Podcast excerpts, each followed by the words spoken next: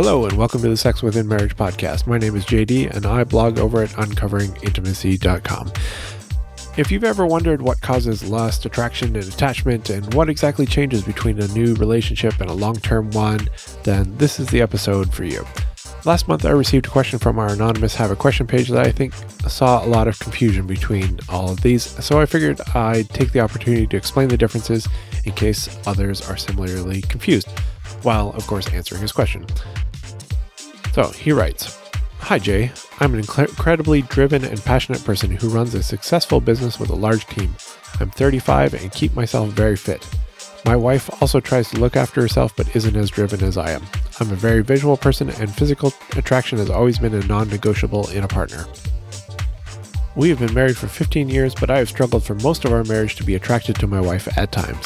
She is what many guys would find attractive, but I'm only attracted to very skinny body types. She was perfect when I met her, but has gained a small amount of weight. She isn't fat by any means, but I just don't have the I want to rip your clothes off feeling, and sometimes seeing her naked is a turnoff. She is obviously very hurt by this, but I can't see a way for us to move forward. I love her, but that isn't enough to want to be sexually attracted to her. How can we move forward in a godly way when the physical attraction that is crucial for me just isn't there sometimes, and she is unwilling to change? Alright, so I did a survey a while back wherein 96% of husbands found that they were equally or more attracted to their wife than when they got married. This was regardless of age, weight gain, physical health, fitness level, or anything else. And this matches with psychology studies, which show that we tend to adjust our preferences to fit what our current reality is in our life. Coupled people tend to rate their partner as subjectively more attractive than others would objectively.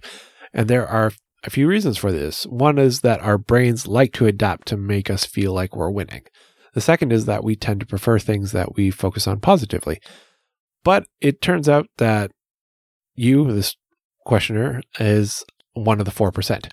Now, in my experience, people that are in the 4% usually have something going on that's interfering with a natural increase in attraction that happens in a marriage because almost everyone thinks that their spouse is quote unquote perfect when they first get romantically involved. They think that they're hot, sexy, and they just want to rip their clothes off, as you said. That's a perfectly normal infatuation slash new relationship energy response. And here's why. When a new romantic relationship is formed, what we call quote unquote love, researchers have broken down into three separate yet often overlapping and interrelated parts. The first is lust, the second is attraction, and the third is attachment. And in this question, we're dealing with lust and attraction mostly, but I think the attachment likely also plays a role. So let's deal with lust first. Lust is driven by testosterone and estrogen. Um, these two hormones grow the simple desire to be sexually gratified. Testosterone increases libido, you know, in other words, your desire for sex, and estrogen enhances that feeling. This is why many women find that they have a higher drive when they're ovulating uh, because estrogen is at its highest then, and it increases the effect of the testosterone in their bodies. For men, testosterone and estrogen are fairly static, so you don't see the same sort of cycles. They both also tend to drop off with age, so as you get grow older, you're less likely to have that I really want sex feeling. Attraction, on the other hand, is driven by dopamine, norepinephrine, and serotonin. Uh, dopamine is often called the reward hormone. It gets released when we do something that makes us feel good or when we've quote unquote won something. When you're in a new relationship, a lot of dopamine is released as well as norepinephrine. Norepinephrine, also known as noradrenaline, gets released when we're under stress, and it's related to the flight or fight response. Uh, it affects a lot of systems, including increasing blood flow and causing you to focus on the thing that's stressing you. Now, in the case of, case of a new relationship, it's a good stress, but it still has the same response. You know, blood flow is increased everywhere, which leads to arousal, and hyper focusing on the your attraction causes everything else in the world not to matter as much. Serotonin, on the other hand, isn't released, it's actually reduced. And Dopamine and norepinephrine together make us feel really good. They make us feel giddy and energized and euphoric. And the reduced serotonin causes part of your brain to actually shut down, particularly the, rational parts. This is why you may not notice any of the flaws that your newfound love interest has. You know, this lower serotonin also makes you more aggressive, more daring, more impulsive, and in high doses will it causes what we call infatuation. Uh, you have trouble trouble focusing on anything else. You feel amazing, and all, and all you can see is the good things about your love interest. In short, they appear perfect to you. Now, when you're trying to start a new relationship, this is very helpful. It's a lot easier to jump right in when you think that the other person is perfect. I'm, I mean, there's apparently no downside from your perspective at that point. It's an easy win. And while attraction and lust are strong in new relationship, attachment tends to be the predominant facet in long-term relationships, although it still plays a role in new ones. Uh, the two main chemicals responsible here are oxytocin and vasopressin. Oxytocin is also often called the love hormone, and this chemical is what makes you feel bonded and emotionally safe and connected and all those kind of things. In new relationships, this hormone is produced in large quantities. My guess is that it's to overcome the uncomfortableness of being vulnerable with someone that you just haven't had a chance to grow trust with yet. In long term relationships like marriage, we don't quite get the same levels very easily.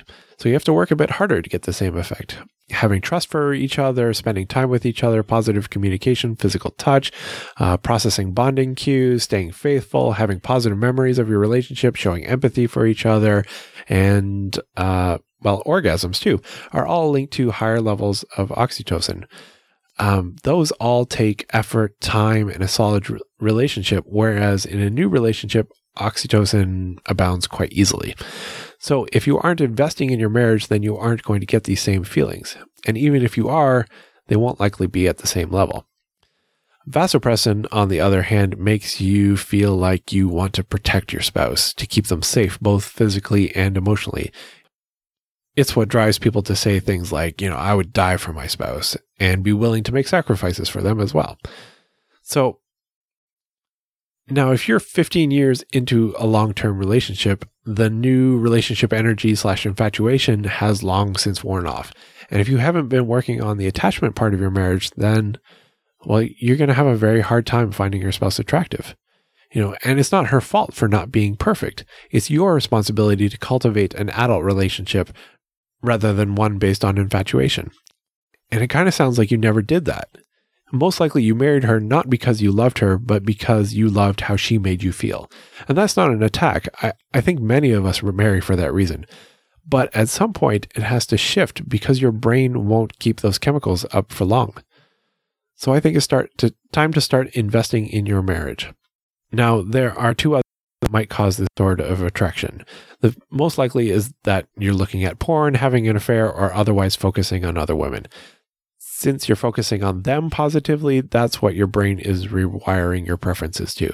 It could also be that you're envisioning envisioning your quote unquote perfect wife from 15 years ago and that your brain is focusing on that as the ideal, doing a comparison with your real wife.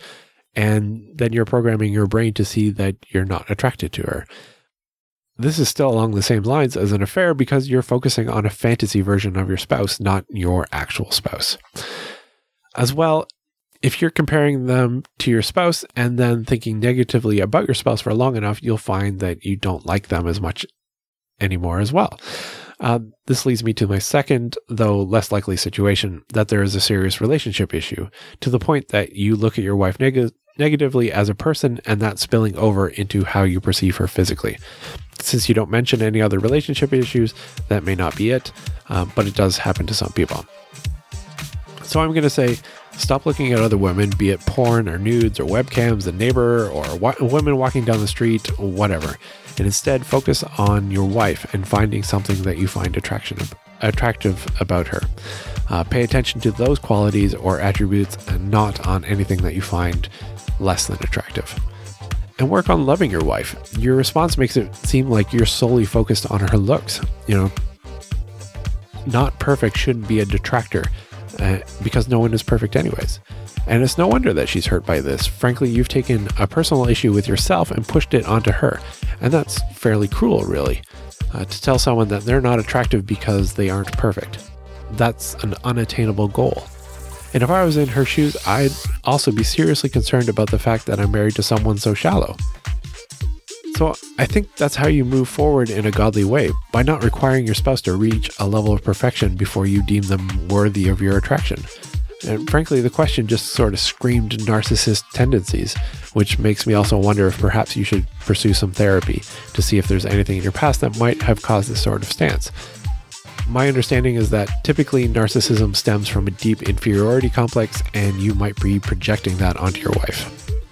So, in summary, I think your quote, she is unwilling to change, is misdirected. It seems like you have some big adjustments to make for yourself.